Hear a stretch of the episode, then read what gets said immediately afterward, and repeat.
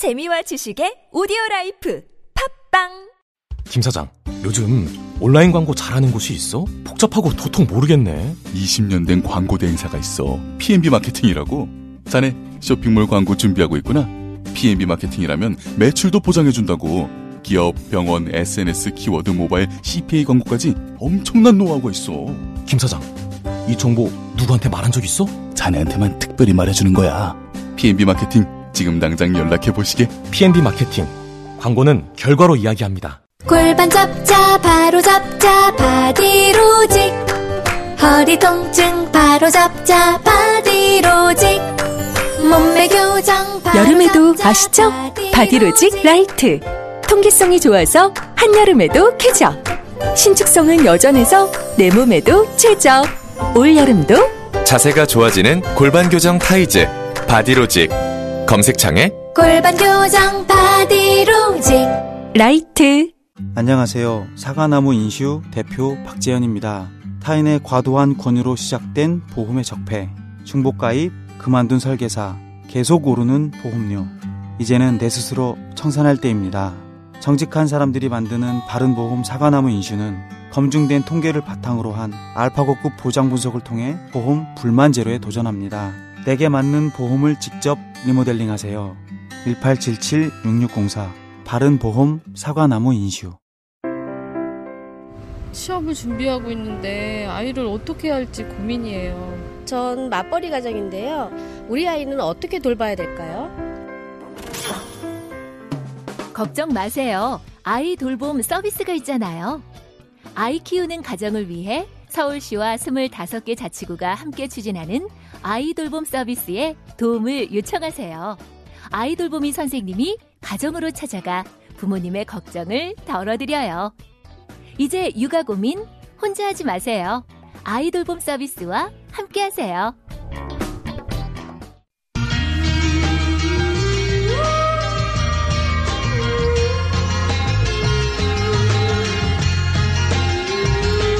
남가요. 네. 국박이 자유한국당 나경원 의원님 나오셨습니다. 안녕하십니까? 네, 안녕하세요. 예. 그 의원님이 이제 여당 쪽 패널들 3선 이상을 차례로 격파하고 계신데 오늘은 새로운 아니라 새로운 인사가 나오셨습니다. 저는 안 바쁘고 여당 의원님들은 바쁘셔서 맨날 못 나오시더라고요. 민주당의 직전 원내대표 우원식 의원님 나오셨습니다. 안녕하십니까? 네, 안녕하세요. 네. 반갑습니다. 방송 가끔 들으시죠? 예. 네, 네. 이, 이 코너도 들으셨죠? 네, 많이 들었습니다. 네. 그 나오실 때 걱정은 안 하셨습니까? 나경원 의원님이 워낙 말을 많이 하셔가지고. 말을 많이 하시고. 조용히 있으면 되겠다. 말을 많이 하시고. 오늘은 제가 할 말이 없습니다. 자, 어, 일단 지방선거 총편부터 확인해야 될 것 같습니다. 예. 민주당이 먼저 하고, 예. 네. 자유한국당 여쭤보겠습니다. 예. 그, 방송 3사의 그 심층 출구 조사를 보니까요. 예. 정부 여당에 힘을 실어줘야 된다. 이게 64.2%인가 그래요. 그 10대에서부터 60대까지 전 세대에 걸쳐서 정부 여당이 일할 수 있도록 해줘야 된다라고 응답한 사람들이 아주 많더라고요. 이제 그런 걸 보면 첫째는 야당에 대한 심판인 것 같아요. 제가 원내대표 하면서 1년 동안 굉장히 힘들었거든요. 거의 뭐, 뭘 해도 반대를 하니까 그 사이에 국회 보이콧 한 게 7차례고요. 그 다음에 특검 국정조사 요구한 게 10번쯤 돼요. 그래서 그 뭘 하든지 이렇게 반대를 위한 반대다 이렇게 국민들이 인식을 한 거죠. 그래서 그런 점들에 대해서 아 이건 안 된다 이런 인식이었던 것 같고 또 하나는 이 소위 그 냉전 이데올로기, 종북 네. 이데올로기 이것 이것 가지고 시민들 편가르고 네. 아주 뭐 막말하고 이런 것들 이런 편가르기 정치에 대해서 그 국민들이 비판하신 거라고 보여지고 또 대통령에게 각을 세워서 쉽게 반대표를 보수표를 그렇게 모으려고 하는 쉬운 정치를 하려고 하는 이런 이런 것들에 대해서 국민들이 심판한 거다. 저는 그렇게 생각합니다 기본적으로는. 그 오늘 아침 신문을 저 나오면서 보니까 강남 사람들이 이번엔 자유한국당 도저히 못 찍겠다. 그렇게 큰 기사로 뽑혀 있던데 그런 마음이 반영된 거라고 보여지고 또 하나는 문재인 대통령이 평화 민생 그리고 어, 민주주의 이런 깃발을 들고 그 일을 아주 잘 끌고 나가고 계시고 또 더불어민주당이 뒷받침을 잘 하고 있기 때문에 그것에 대한 기대감 또 평가 이런 것들이 반영된 게 아닌가 이렇게 생각하고요. 아주 의미 있는 것은 부울경을 비롯해서 경북까지 상당히 표가 많이 모이고 어그 그런 것들은 결국 이제 지역주의에 아주 유의미한 균열을 냈다. 그래서 그런 그 부분은 이번에 굉장히 중요하게 평가가 되져야 될 것 같고요. 또 하나는 전체 투표율이 60%를 넘어섰잖아요. 그거는 95년에 처음 투표할 때 이후로 정말 20 몇 년 만에 이루어진 일인데 그거는 선거를 거듭할수록 이 시민들의 선거에 대한 참여 열기 이런 것들이 점점 높아져 가고 있는 그런 것 같아요. 그래서 정말 국민들의 민심 그리고 국민들의 참여 열기가 정말 무섭고 어 그런 속에서 이번 선거 또 새로운 제2의 촛불 혁명이었다 이렇게 생각을 합니다. 이렇게 기회를 따로 드리지 않으면 말씀하실 기회가 별로 없거든요. 그래서 미리 한번 드려, 드려봤고. 아, 이제 자유한국당은 사실은, 어, 곤혹스럽겠습니다. 그죠? 예, 총평 한번 해주시죠. 유구무원입니다. 자유한국당 의원으로서. 그래서 사실은 결국은 저희는 이제 문재인 정부 1년에 대한 평가 또 네. 1년에 있어서 특히 이제 경제 정책 및 어, 그런 것에 잘못된 것에 대한 심판 또 우리가 좀 건강한 견제 세력으로 어, 있을 수 있게 해달라 이런 걸 호소했는데 사실은 이제 아까 우원식 원내대표님 말씀하신 것처럼 어, 뭐 요새 닭반이라 그런다며요. 닥치고 반대. 그러니까 우리 당에 대해서 견제 세력이 아니라 닥치고 반대하는 세력 이렇게 보여져 왔던 것으로 보이고요. 그거 좀 억울하십니까? 음, 아, 뭐, 사실은 의원내 대표 말씀에 상당 부분 동의하는 부분이 있어요. 저는 우리 당의 지금 그동안의 어, 원내에서의 투쟁 방식이나 이런 부분이 좀 지나치게 이게 투쟁 위주로 간 부분이 있어서 좀 아쉬운 부분이 있는데요. 근데 이제 뭐 저희 당의 지금 문제점은 뭐 반성하지 않았다는 뭐 그런 것부터 시작해서 우리 당이 그동안 사실은 가치 집단보다는 어떤 자신의 이익을 위한 어떤 이익 패거리 집단처럼 사실상 또 그런 부분이 있고요. 그렇게 보였다는 부분. 어, 그 다음에 이제 또 어, 메신저의 오염, 오염. 그러니까 이제 같은 말을 해도 누가 말을 하느냐에 대해서 더 설득력이 있느냐 없느냐. 홍준표 대표 말씀하시는 거예요? 그러니까 메신저의 오염 뭐 이런 부분이 있어서요. 사실은 뭐 굉장히 중요한 이슈들이 많이 있었고 또 그것이 꼭 우리 얘기가 틀린 부분이 아니고 견, 견, 건강한 견제 세력으로서 저희 이야기도 같이 귀담아 들어야 될 부분이 있는데도 불구하고 전혀 국민들께 그것이 다가가지 않았기 때문에 어, 과연 이것을 어떻게 바꿀 것이냐 이제 뭐 이제는 당내 문제에 집중해야 되는데요. 당이 바뀌어야 되겠죠, 지금. 그래서 어제 홍준표 대표 사퇴를 하셨는데 오늘 이제 저희가 비상의원총회를 하는데 의원들 이야기를 좀 같이 들어봤으면 하는 그런 생각입니다. 예. 지금 이제 뭐 지도부가 총선퇴해 버렸기 때문에 어 원래 지도부 총사퇴를 할 것도 없어요. 그동안에 뭐 우리 최고위원 다 공석돼 있었는데 하나도 법적으로 당원 단계 최고위원 다 보충하게 돼 있는데 뭐 홍 대표가 마음대로 하셨거든요, 사실은. 홍, 홍 대표- 대표가 사퇴하신 거죠. 뭐. 홍 대표 책임이 당내적으로 가장 크다고 보시는 겁니까? 아, 가- 뭐 크다고 할 수 있죠. 예. 가장 큽니까? 큰 중에 하나입니까? 지금은 어쨌든 대표셨으니까 당연히 다 가장 크다고 얘기하는 게 맞는 거 아닌가요? 그 그러나 저는 지금 누구 책임이 크다 이렇게 얘기하는 것보다 제가 아까 유구모연이라고 했는데 제가 이제 어제도 반성의 글을 써야 되지 이러면서 사실은 오늘 아침 어제 아침부터 저희 동네 지하철에서 인사를 하기 시작했어요. 오늘 아침에도 지금 한 30분 본인이 출마하신 거 아닌데 왜? 아니 저희 저희 당에 대한 심판이었기 때문에 이번에는 뭐 정말 어느 분이 컬럼 쓰셨는데 박멸 투표다 야당에 대해서 박멸하자라는 투표였다는데 그래서 근데 이제 뭐 우리 당 뭐 다른 사람에 대한 문제보다 내 자신의 반성을 먼저 하- 하는 게 맞지 않느냐 그런 생각. 나경원 의원님 이렇게 말씀하시는 게 처음이어가지고 이게 아니 이걸 이거는 이거는 제가 사안에 대해서야 제가 제가 말씀드린 건 이제 자, 지금 뭐 아까도 사실은 색깔, 종북 이렇게 얘기하시는데 저희는 정말 제대로 된 외교 안보가 되고 정말 문재인 대통령 잘하시려 그래도 야당에서 자꾸 이제 이런 부분에 대해서 걱정하고 이런 목소리 가 있어야지 미국에 가서도 큰 소리 치실 수도 있는 거거든요. 그래서 그런 어떤 건강한 비판을 했는데 몽땅 이걸 또 색깔론으로 하니까 그러니까 그렇게밖에 안 들린 것에 대해서 우리의 그런 우리의 지금 소통의 방식에 뭔가 문제가 있느냐에 대한 또 어, 고민도 해야 되는 거죠. 지금. 당황, 당황스러우시죠? 이렇게 나오, 나오니까. 예. 뭐 사실은 야당이 새롭게 태어나려면 저렇게 얘기를 해야 되는 거죠. 근데 네. 이제 어 우리가 이제 선거 끝나고 저희가 선거에서 압승을 했기 때문에 저희로서도 뭐 야당에 대한 비판을 더 한다거나 그럴 필요는 없는 것 같고요. 그 국민들이 다 이야기를 한 건데. 근데 이제 그 제가 원내대표 하면서 1년 동안 겪었던 거 일테면 이번에 남북 간의 평화를 만들기 위해서 평창 올림픽을 할 때 북한에서 사람들이 내려오고 또 김영철 뭐 내려오고 하는 그런 과정에 보여졌던 자유한국당의 모습이나 말이나 이런 이런 것들이 정말 좀 힘들게 했거든요.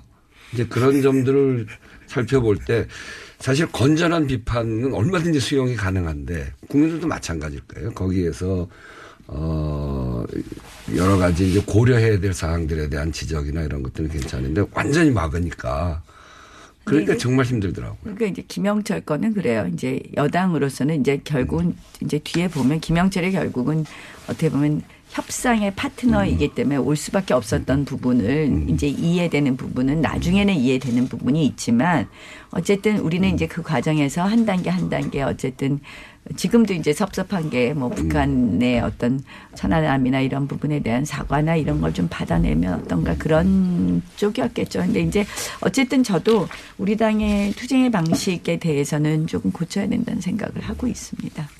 이렇게 뭐랄까 이렇게 어, 반성 분위기로 가니까 예. 코너를 없앨 수도 없습니다. 이렇게 반성하면 안 되고 서로 이렇게 치고받고 해야 되는데 이번 아니, 주만 그렇겠죠. 드릴 말씀이 요번 없다랬잖아요. 요번에는 이제 아니. 국, 국민들의 민심이 그 드러난 직후에 그 민심에 대한 평가니까 뭐 오늘은 뭐 그렇게 하시는 게 오늘 우 대표님 그럼 좋은, 좋은 자리시네요. 그러니까 지금 그 아니, 원내 대표 시절에 한을 지금 좀 푸시고 계시는 중이고요. 이슈 그때 왜 그랬어? 이렇게 하시는 거잖아요, 지금. 이슈마다는 저희가 이제 이슈에 대해서는 이야기를 저희가 건강한 비판을 할 수 있는데 뭐 선거에 대해서는 지금 저희가 할 말이 없고요. 저는 어쨌든 당이 그동안 바뀌지 못했던 거 또 그다음에 뭐 또 우리가 사실은 뭐 저 친박 비박 싸우다가 이제 진박 논란하다가 그다음에 이제 홍 대표 체제 온 다음에 또 친홍 비홍이 되고 그 과정에서 보면 고비고비마다 결국은 자기 사람 심고 개파 싸움 하는 거 아닙니까? 그래서 저는 이 저- 당에 이 뭐 이제 저 민주당도 이제 앞으로 더불어민주당도 전당대회 앞두고 있는데 당이 어떻게 보면 당이라는 것은 국민의 정당이거든요. 그러니까 우파를 좋아하는 사람들의 정당이고 좌파를 좋아하는 이제 진보를 좌파라 그러면 또 화내시니까 진보를 좋아하는 정당의 당이 사람들의 정당인데 국민들의 근데 이게 소수 정치인들 몇 명의 기득권을 유지하는 쪽으로 유지돼서는 안 된다. 음. 그래서 저는 늘 그런 자성이 지금 아니 저는 늘 제가 늘 주장하는 게 공천도 그래서 국민으로부터의 공천.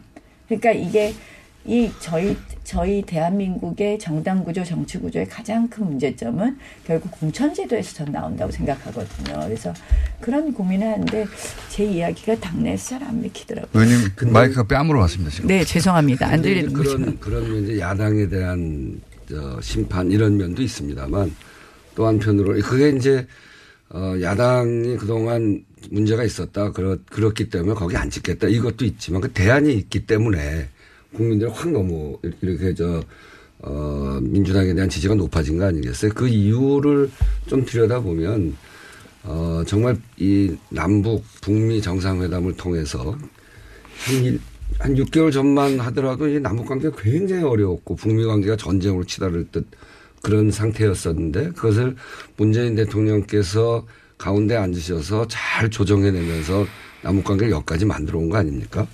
그런 어 문재인 대통령의 결연한 의지 그리고 그것이 그것이 주고 있는 한국 사회에 대한 비전 이게 이게 한 가지가 있었고요. 또 하나는 국정농단 탄핵 그리고 이 소위 인수위 없는 여소야대 이런 정국을 거치면서 굉장히 빠른 속도로 국정을 안정시키고 어 야당에서는 비판을 하고 있습니다만 어쨌든 이 국민의 삶을 변화시킬 수 있는 가능성 이런 것들을 열어가고 있었다는 거죠. 그동안 정치가 힘이 약한 사람들의 무기가 되지 못하고 국민들의 삶과 동떨어져 있는 정치를 국민의 삶과 연결시키는 정치로 가는 그, 그 과정에 대한 기대 이런 것들이 함께 있는 거거든요.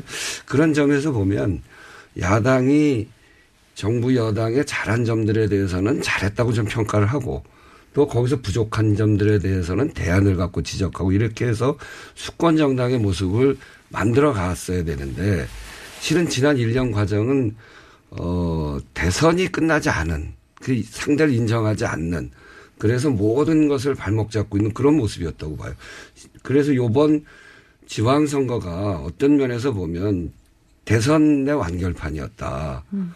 그런 느낌을 전 갖고 있고요. 지난 1년 동안 하면서 정말 이 정부를 인정 안 하는 거 아닌가. 우리가 하고자 하는 일을 왜 이렇게 막지? 제가 그래서 늘 한 얘기가 뭐냐면 새로운 정부가 들어서서 첫 번째 기반을 까는 첫 해인데 그 기반 까는 건 좀 도와달라 그랬는데 그걸 도와주지 않았단 말이에요. 그리고 대선을 같이 치렀던 후보들도 너무 빨리 나왔고 그런 사이에 갈등도 커지고 그래서 이제는 이제는 야당이 지금까지의 모습의 비판만이 아니라 문재인 대통령과 더불어민주당 그리고 정부 여당이 하고 하고 있는 또 하고자 하는 긍정적인 부분들에 대해서는 평가하고 함께하고 그리고 거기에서 문제점들에 대한 지적하고 이런 야당 어, 대안을 갖고 있는 수권 정당을 지향하는 야당의 모습으로 거듭나야 된다. 저는 그런 생각입니다. 저는 이제 저희들이 지적하는 문제점이 다 틀렸다고는 생각하지 네, 그렇죠. 않아요. 네, 사실은 또 이제 아까 뭐 어, 이제 전체적으로 평화 문제하고 삶의 문제를 얘기하셨는데 저희는 이제 그 방법에 대해서 그렇게 가서는 위험하다라는 몇 가지를 지적하는 거고요.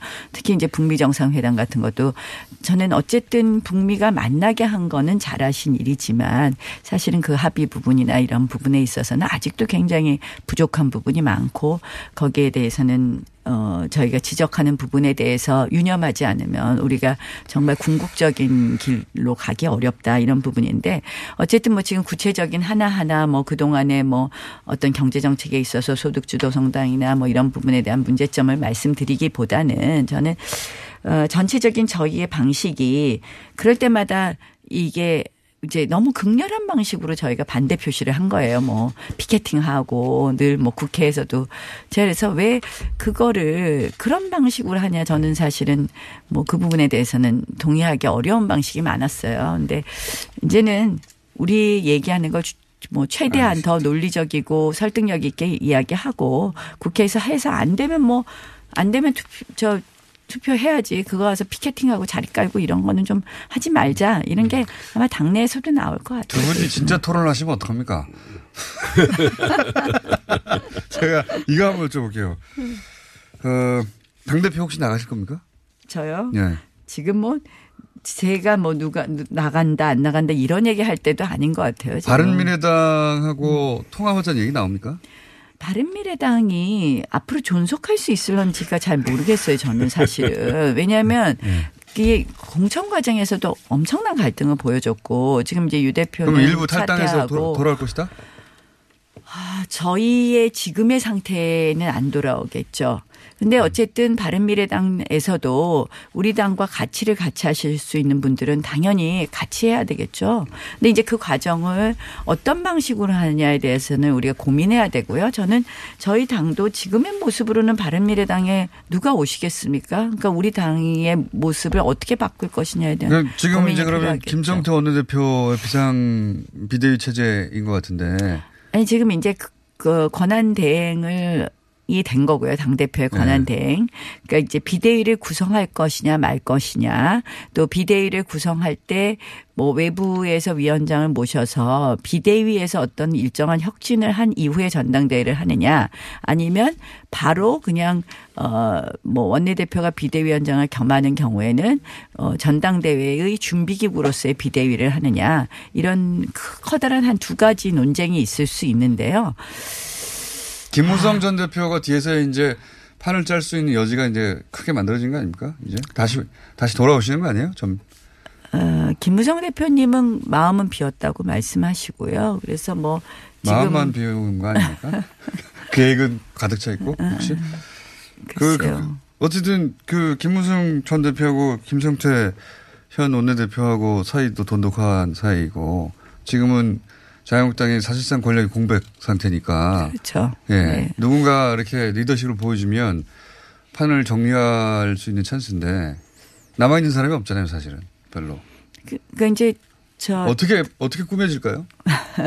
당내에서는 이제 또 뭐 외부 영입을 또 막 얘기하던데요. 누구? 뭐 예를 들면. 그 이제 비대위원장 할 때마다 맨날 외부 영입한다고 그러고 할 때마다 황교안 전 실패. 총리 혹시 아닙니까? 혹시? 황교안 전 총리도 이야기하는 사람들도 있는 것 같아요. 근데 이제 저희 저는 뭐 글쎄 적절하지 않다고 생각하고요. 뭐 글쎄가 아니라 적절하지 않다고 그러면 생각하고요. 본인이 나가셔야 적절하지 않으면.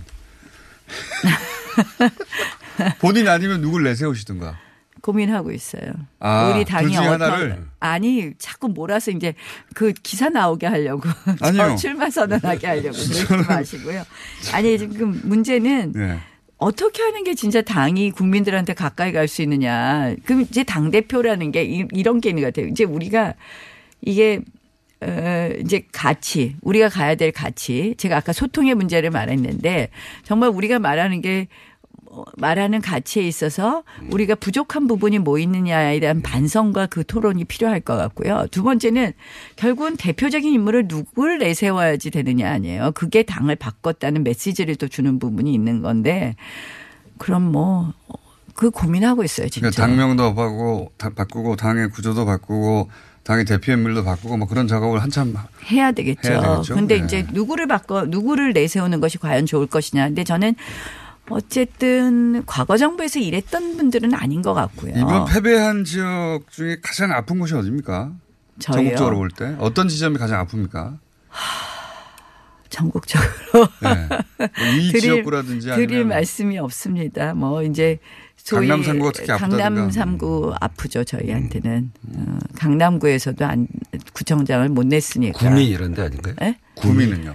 구미도 뭐 구미는 근데 구미, 워낙 울산. 이제 구미 같은 데가 이제 워낙 저 외지인들이 많은 곳이에요 구미에 어뭐 공장도 있고 해서 그래서 그렇긴 하지만 어쨌든 구미가 주는 상징성이 있으니까 그리고 대부분 경북에서 잃은 곳이 무소속이 됐지 민주당이 된 곳은 거기 하나죠 구미 하나죠 네. 그런 면에서는 제일 아플 수 있겠죠 민주당의 깃발을 꼽게 강남. 상구도 아프고 그런 그렇죠. 아프다. 예. 그러니까 실질적으로 저희는 경제 정책 으로 나중에 이제 집중하면서 특히 뭐 세금 문제라든지 이런 부분이 강남 3구에서 소위 먹힐 줄 알았는데 그게 전혀 안 먹힌 거거든요. 그러니까 뭐 우리에 대한 심판 너희 당은 이제 좀 어떻게든지 뭐 뭐 간판을 내리든지 뭐든지 하여간 바, 바꿔봐라 하는 그, 그 메시지가 제일 컸던 것 같아요. 제, 제가 이제 뭐 야당에 대해서 이러쿵저러쿵 얘기할 건 아닌데 이제 하실 거면서 뭐 여러 가지로 이제 변호하신다고 하니까 아니, 진짜 우리 우리 이제 고민돼요. 나경원 의원님이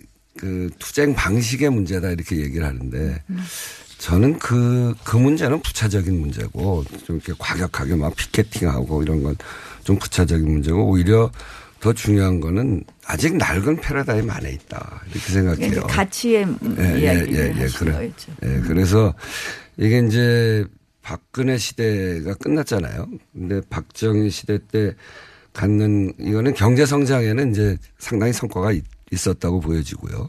그렇지만 어, 그 시대의 반공 이데올로기나 지나친 친미주의나 또 그리고 강자 독식 뭐 냉전 패러다임 이런 것들 이런 이런 것들이 이제는 시대가 바뀌어서 어 상생하고 강자가 아니라 사회적 약자 그리고 국민 모두 그리고 어 외교에 있어서도 그 상당히 다변화하고 동등한 외교 이런 이런 시대로 이제 바뀌고 있는 거 아닙니까? 거기서 친민이 끝난 것 같은데 한반도 평화 이런 게 중심이고 저희가 그래서 반미 앞장섭니다. 새로운 그러니까요. 반미 아니, 정도로 이제- 거듭났습니다. 아니 과거에 예.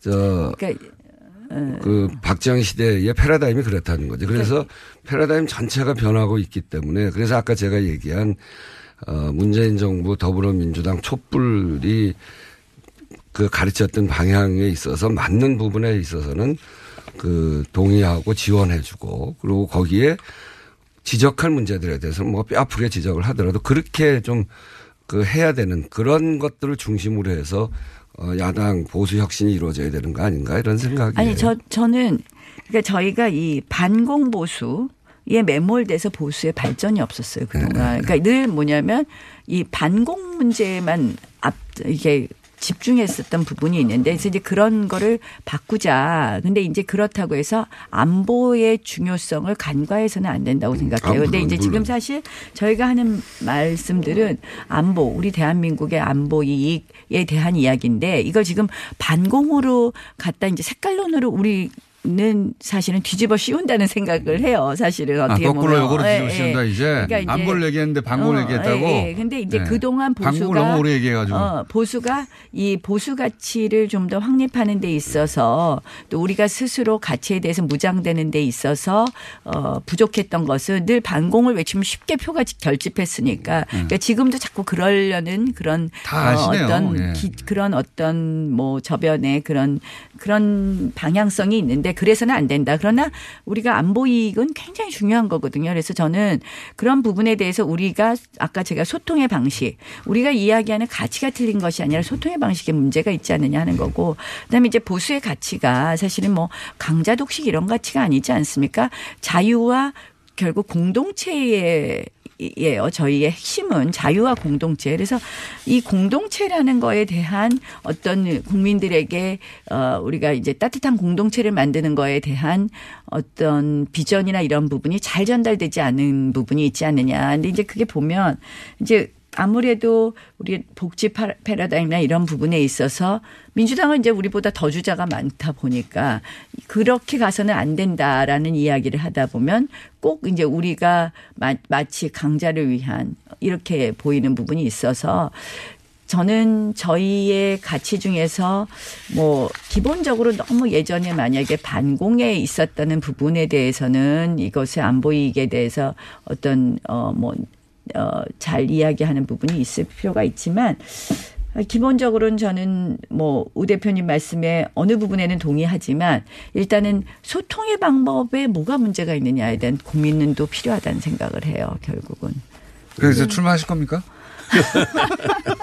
출마는요 하고 싶어도 이 저 사람들의 consensus가 없으면 출마한다고 되는 게 아니고요. 지- 지금 내가 꼭 해야 되겠다가 아니라 누가 하는 것이 과연 맞느냐에 대한 고민을 해야 될 것 같아요. 그러니까 출마하실 거냐고요.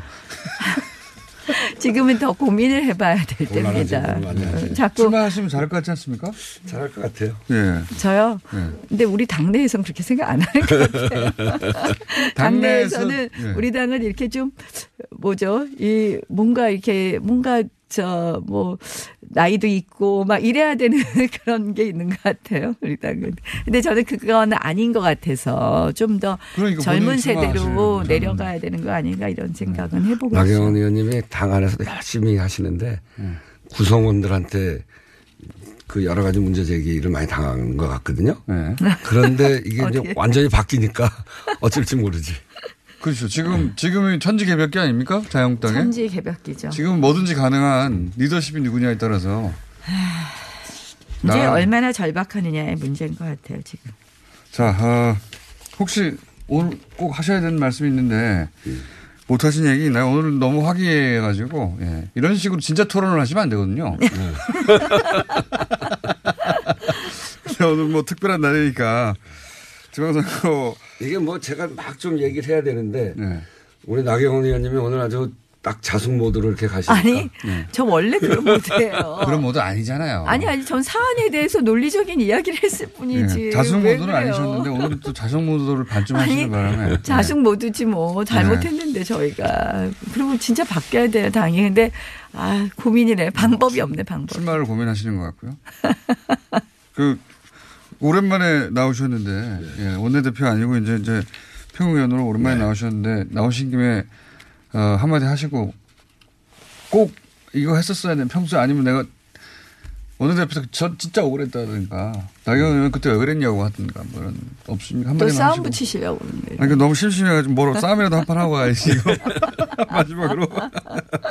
평창 올림픽 때 두 분이 세게 한번 붙으셨잖아요, 그때. 참. 지나간 얘기 뭐. 네. 지나간 얘기요? 네, 알겠습니다. 싸우면 안 돼. 그, 더불어민주당에서 지금 선거 끝나고 처음 나오신 거거든요, 의원. 네네 네. 어, 국민들에게 한마디 해주시고, 뭐, 눈대표 아니시지만, 네. 지방선거 결과에 대해서 한마디 해주시고, 그리고 의원님도 지방선거 결과에 대해서 국민들에게 한마디 해주시고 오늘 끝내죠. 예. 빨리 끝내야 될 것 같습니다. 네, 지방선거 어, 결과에 대해서 정말 국민들의 민심이 얼마나 무서운가를 다시 한번 확인합니다. 어, 저희들이 그동안 해왔던 일들이 여러 가지 모든 것을 다 잘한 것은 아닙니다만, 어, 그 해왔던 한반도 평화 그리고 국민의 삶을 바꾸려고 하는 개혁들에 대해서 그 어, 기대치를 보여주시고 더 잘해라 이런 명령이라고 생각합니다. 또 한편으로는 그동안 야당이 보여줬던 모습에 대한 심판을 통해서 역시 정부 여당도 국민의 민심을 떠나는 오만한 모습을 보이면 어떻게 할 것인가라고 하는 것을 분명히 보여주심으로 해서 어, 국민의 민심의 무서움을 다시 한번 확인합니다.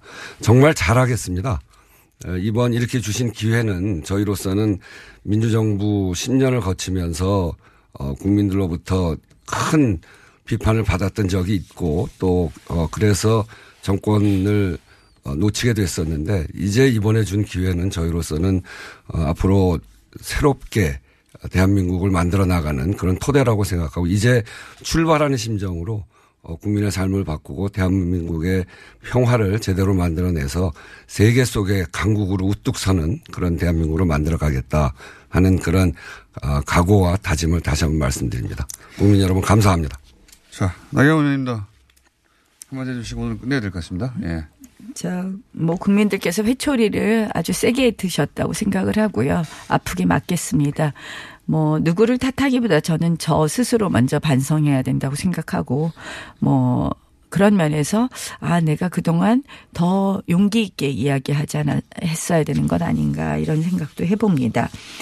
이제 앞으로 저희 당이 가야 될뭔 개혁을 이야기하고 모두들 반성을 이야기하고 하는데 저는 어쨌든 어 당이라는 것은 저희와 가치를 같이 하는 분들의 국민들의 마음을 모아서 그것을 대변하는 건데 이 가치가 어 저희 가치가 더 국민의 어떤 마음을 모을 수 있는 그런 가치가 될 수 있도록 좀 치열한 고민을 해보겠다는 말씀을 드리고요. 우리 당이 진정으로 어 어떻게 보면 누군가 실 누군가 어 뭐 힘이 있는 사람을 바라보는 당이 아니라 어 당내에 어떤 국민들에게 더 낮아지는 그런 국민들을 바라볼 수 있는 당이 될 수 있도록 노력하겠다 그런 말씀드리겠습니다. 알겠습니다. 오늘 지나치게 화기애애했던 남가요. 네, 다음 주에는 다시 험악한 남가요로 돌아오겠습니다. 자, 어, 나경원 의원님, 우원식 의원님, 감사합니다. 네, 고맙습니다. 오늘 녹음 끝나고 한 잔? 술 끊는다며 새해가 되면 술 끊겠다는 결심들 많이 하시는데요 네. 쓸데없는 짓 하지 마시고요 네, 술 친구미 있잖아요 아니 다들 술자리만 있으면 오라고 난리잖아. 술친금 들고 가야지. 술친금을 그렇게 퍼주니까 부르지. 술친금이 있어야 술자리가 오래 간단 말이야. 내 친구들이 전부 다 술친금 인정했어. 오빠도 한 잔 콜? 그렇다면 가지야! 네이버에 술친금을 검색하세요. 멀쩡합니다. 오빠, 우리 어디 가는 거야? 정수 가지. 와, 우리 말 타러 가는 거야? 그렇게 좋아? 고민하지 말고 장수로 오세요. 온 가족이 즐기는 승마 체험과 국내 최대 규모의 말역사 체험관 등 장수에는 정말 볼 것, 누릴 것들이 넘쳐난답니다. 말의 심장 소리를 직접 느껴보는 장수에서의 하루 여행. 장수는 항상 가까이 있습니다. 주말 여행은 장수로. 승마 체험 예약은 063-350-5486. 오빠, 나 요즘 고민 있어. 뭔데? 헤이브로 올인원 파워바를 아는 오빠한테 줬는데 아, 요즘 이 오빠 너무 섹시해. 응? 왜? 향이 좋아서 샤워할 때마다 쓴다는데 그 향이 온몸에 배가지고 은은하게 향이 나는 게 엄청 설레는 거 있지? 그래. 그럼 나도 써볼까? 진짜 꼭 한번 써봐. 이거 완전 물건이라니까? 여자의 마음을 훔치는 향수 비누 헤이브로 올인원 파워바 포털에 헤이브로를 검색하세요. 헤이브로.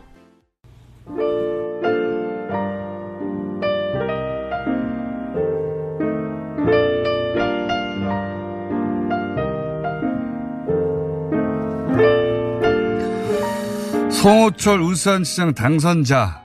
네. 전 뉴스공장에서는 갑자기 스타로 부상하셨습니다. 문자가 엄청 많이 왔습니다. 예. 그 짧은 인터뷰 듣다가 눈물이 났다는 분들도 많고, 울다 웃다 했다는 분들도 많고, 예. 울산이 어떤 동네냐 하면요.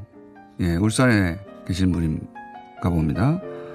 송철호 변호사가 소송에 이어서 친구 아버지의 땅을 찾아주셨던 일이 있었나 본데요. 친구 아버지는 송철호 변호사 참 고마운 분이야 하면서 투표장에 가서는 빨간색을 찍으셨다.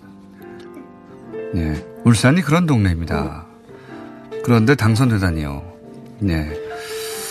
26년간 한 곳에서 계속 출마하신, 어, 아침부터 코끝이 찡합니다.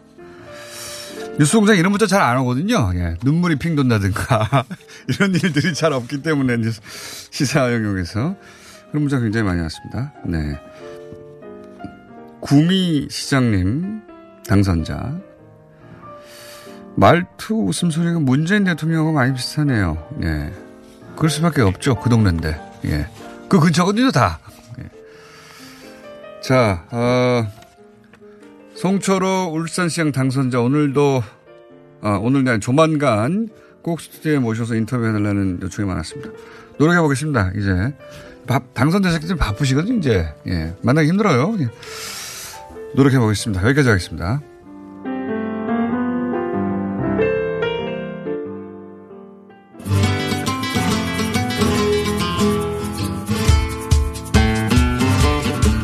효준 황교익 선생님 나오셨습니다. 안녕하세요. 황교익입니다. 네.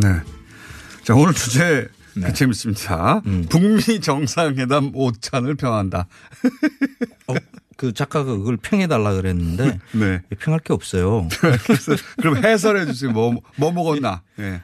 어, 한식과 네. 음, 서양 음식이 이렇게 뒤섞인 네. 음식인데 오이선 이거 화제가 됐어요. 이게 뭐 그 오이선이라는 게 우리의 음식이죠. 그러니까 여름에 오이들 지금 딱 오이가 오이 소박이인 줄 알았더니 그게 아니라면서요? 어, 소박이는 이제 그 김치 담듯이 네. 하는 거고 이제 오이를 이제 소금에 살짝 절였다가 소금에 절여요? 예. 네. 그래서 거기에다가 그 가운데 이렇게 칼집을 내고 어 고기 뭐 소고기 뭐 능득한 집안에서는 아, 뭐 오이에다가 소고기를 넣습니까? 예, 가운 뭐 표고 뭐본 적이 없네요. 달걀 뭐 이렇게 네. 아그 웬만한 한정식 집 같은데 이런 데 가면 오이선이 이렇게 나오는데 오이선인지 모르고 드셨을 거예요.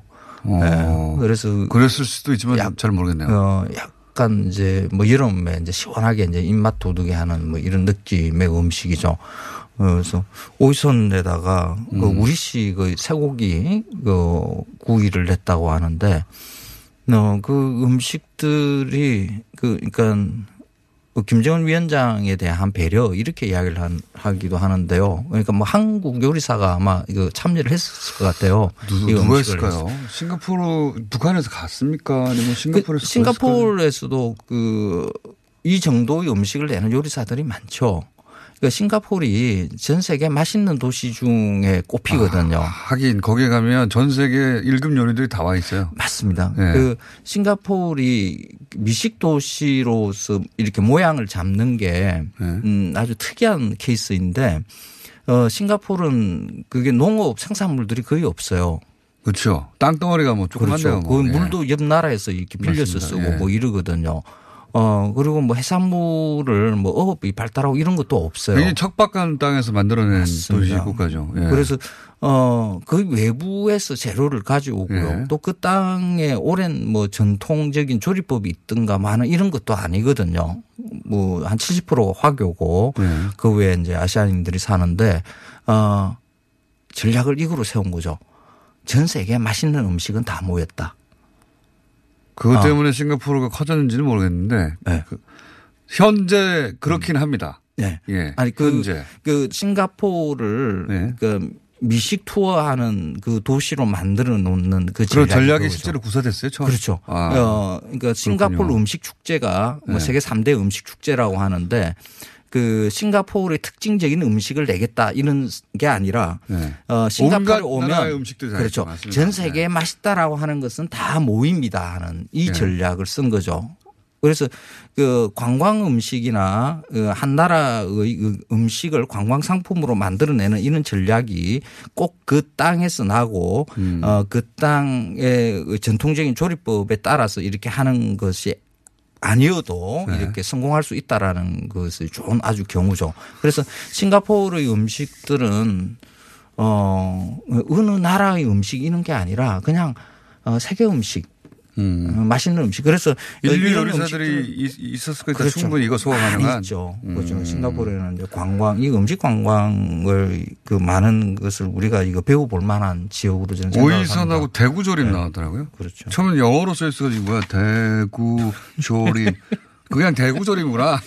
이게 아마 그 한국식의 음식이니까 네. 한국어를 그냥 이 알파벳으로 이렇게 쓴 듯해요. 그리고 이제 볶음밥은 어 엑소 칠리 소스로 한 볶음밥이라는데 돼지고기 넣고 이거는 이제 이 아시아 국가 그 모든 나라에서 비슷한 이런 음식이 있죠. 그러니까 한국 음식이라고 딱 그 부르지게 부르트리스 이렇게 말할 수는 없습니다.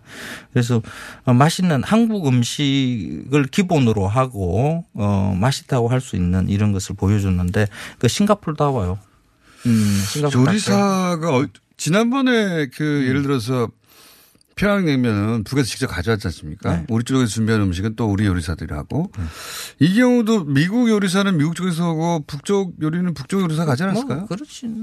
아 그게 어 보통 이- 이런 이제 정상회담에서의 음식들은 물론 그 호스트국에서 하는데, 예, 예. 각국의 어, 그 대통령들 그러니까 정상들의 음식을 관리하는 네. 그런 뭐 금식관이라든지 이런 분들이 또다다 따로 있죠. 그래서 그분들이 외국에 가게 어 이제 정상 외국에 가게 되면 그분들도 이제 같이 가거든요. 네. 그래서 음식을 이제 따로 이 식재료를 가져가는 경우보다는 이제 그 현장에서 이 음식을 어떻게 해야 되는가 하는 것을 이렇게 서로 조율은 하죠. 그래서 제가 음식을 내놓은 것, 이 레시피를 보니까 이것은 뭐 미국 요리사, 한국 요리사, 이- 어, 북한 요리사 이렇게 간 게 아니라 그 싱가포르 요리사들을 불러서, 어, 불러서 한국이나 이렇게 음. 미국 쪽 요리 그 조, 조건이나 이제 메뉴는 그쪽에서 각자 선- 선정한 그렇죠. 다음에 이걸 그렇죠. 해달라. 음. 그렇죠. 그, 그렇게 했을 가능성이 그렇게 해도 소화할 만한 종류의 메뉴들이다 이거예요. 그렇죠. 그렇죠. 예. 예. 레시피만 정확하게 맞습니다. 하면